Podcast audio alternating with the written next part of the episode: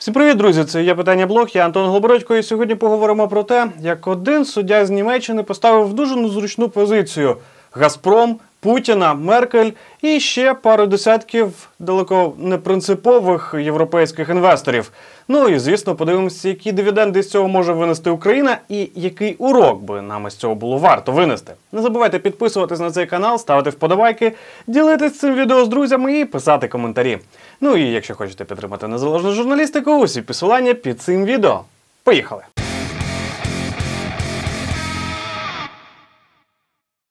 Отже, Вищий окружний суд Дюссельдорфа зобов'язав Росію і Газпром діяти згідно газової доктрини.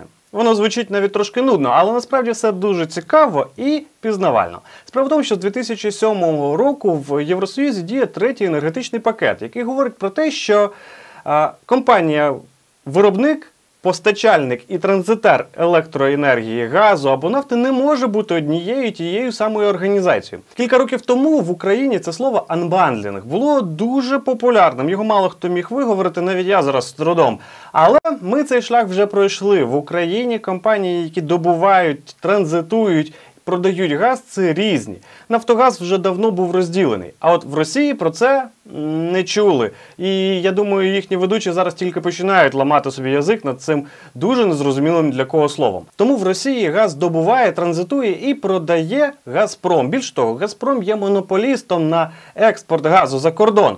Ми всі пам'ятаємо, що Росія добудовує черговий газопровід, і вони сподівалися, що добудувавши його, стануть таким самим монополістом і на ринку Європи.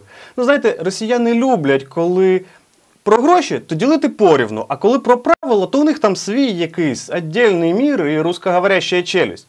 Не вийшло. Один єдиний європейський суддя просто взяв і поставив на всьому цьому хрест. Росіяни в таких випадках люблять голосно кричати про танки, на яких їздить Шойгу. А от цього разу вони повели себе дуже стримано, тому що питання насправді доволі серйозне.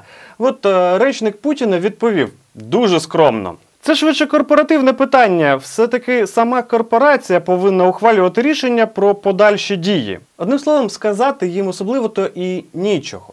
Вони можуть довго на своїх внутрішніх телеефірах розповідати про те, що європейські норми законодавства не повинні розповсюджувати на Росію, але все. Питання вирішено.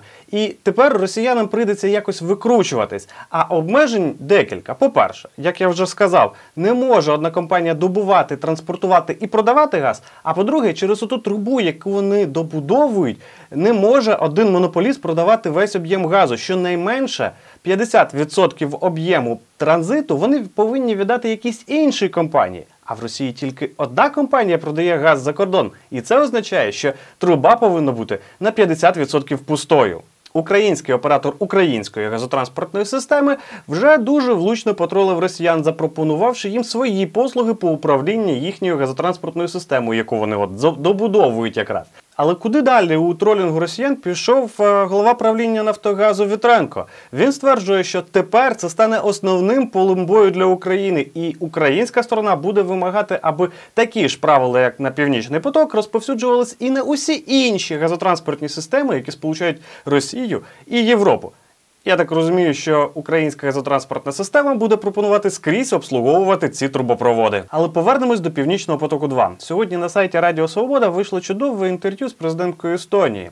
Вона стверджує, що газопровід Північний потік 2 в будівництво якого вклали понад 11 мільярдів доларів, не окупиться ніколи. Думаю, у цього проєкту дуже мало шансів окупитися. Це означає, що проєкт буде збитковим у будь-якому випадку. І тепер ми точно знаємо, чому це тому, що він буде заповнений ледве наполовину. Все це стало можливим через те, що в Європі колись давно прийняли рішення розвивати вільні енергетичні ринки з рівними можливостями для різних гравців. І зараз в Німеччині знайшовся суддя, який залишився на правових позиціях. Розумієте, просто політики вони скрізь однакові. Скрізь вони шукають вигідний варіант, скрізь йдуть на компроміс. Ну, до прикладу, Меркель йшла на компроміс з Путіним заради мільярдерів Європи. А Байден йшов на компроміс з Меркель заради того, аби знайти нового союзника в боротьбі з Китаєм. Ну і так далі. В усіх цих компромісах політики можуть зайти достатньо далеко. Саме для цього і існують суди, щоб встановлювати, що є правильним і що є істинним. На жаль, в Україні поки що похизуватися такими судами ми не можемо. І через це ми втрачаємо не тільки всередині країни, ми втрачаємо в стратегічному плані. В тому самому інтерв'ю Радіо Свободи президентка Естонії сьогодні сказала таку чудову річ. Вона дуже рекомендує торгувати з Україною і абсолютно не радить інвестувати сюди. Тому що вже були приклади, коли естонські підприємці вкладали гроші в розвиток економіки України і втрачали тут свої капітали. Згадайте SkyMall і Грановського, який був смотрящим за судами за часів Порошенка. Його ж віджали у естонців. І що цікаво, так бачать Україну не тільки найближчі європейські сусіди з-за океану в США ракурс на Україну рівно такий самий. Буквально за тиждень до візиту Зеленського в США в американському журналі Forbes, який там реально читають політики і найвпливовіші інвестори, вийшла стаття з цікавим заголовком невеликі очікування від зустрічі українського президента телезірки Зеленського з Байденом. Не те, щоб українці очікували фантастичного результату від поїздки до Сполучених Штатів, але читати критичні матеріали про власну країну у закордонних СМІ доволі неприємно. А там велика увага приділена тому, що, попри всі очікування, як в Україні, так і за кордоном, від нового президента України Зеленського.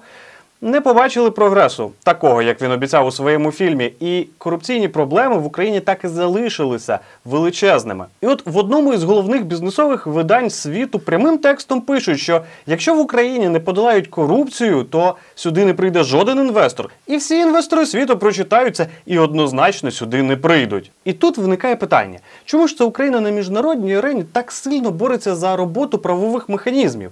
Ми так хочемо рівних правил для всіх. На прикладі газової труби це дуже яскраво видно. Ми перемагаємо в судах, перемагаємо Росію в судах завдяки цим однаковим працюючим правовим механізмам.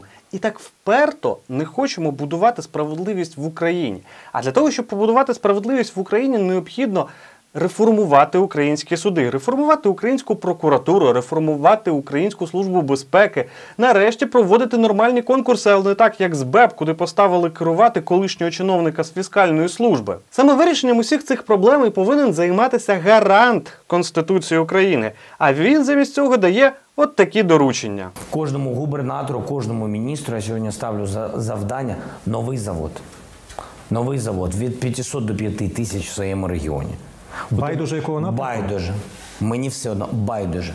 Ні, звісно, в Україні відбуваються реформи, не можна не помічати очевидного. Але як дуже влучно в тому самому інтерв'ю зауважила президентка Естонії, такими темпами до рівня Європи ми дойдемо ну так років за 20. І до того часу ніхто нас не хоче бачити ні в Євросоюзі, ні в НАТО. І коли є можливість, то треба швидко продемонструвати, що ви відповідаєте цим критеріям. Після цього країна може ставити запитання: чи можемо ми розпочати процес приєднання до Європейського союзу?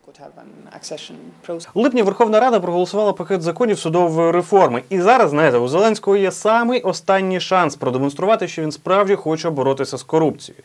Якщо він це зробить, то буквально за рік-півтора ми побачимо оновлену судову систему в Україні. А якщо все буде як і завжди, то вже дуже скоро з Зеленським не захоче говорити жодна собака в світі. І це буде останній візит до Сполучених Штатів президента Зеленського. Це був є питання блог. Я Антон Голобородько. Не забувайте підписуватись на цей канал, ставити вподобайки, ділитись цим відео і, звісно ж, коментувати. Дуже цікаво, що ви думаєте з цього приводу.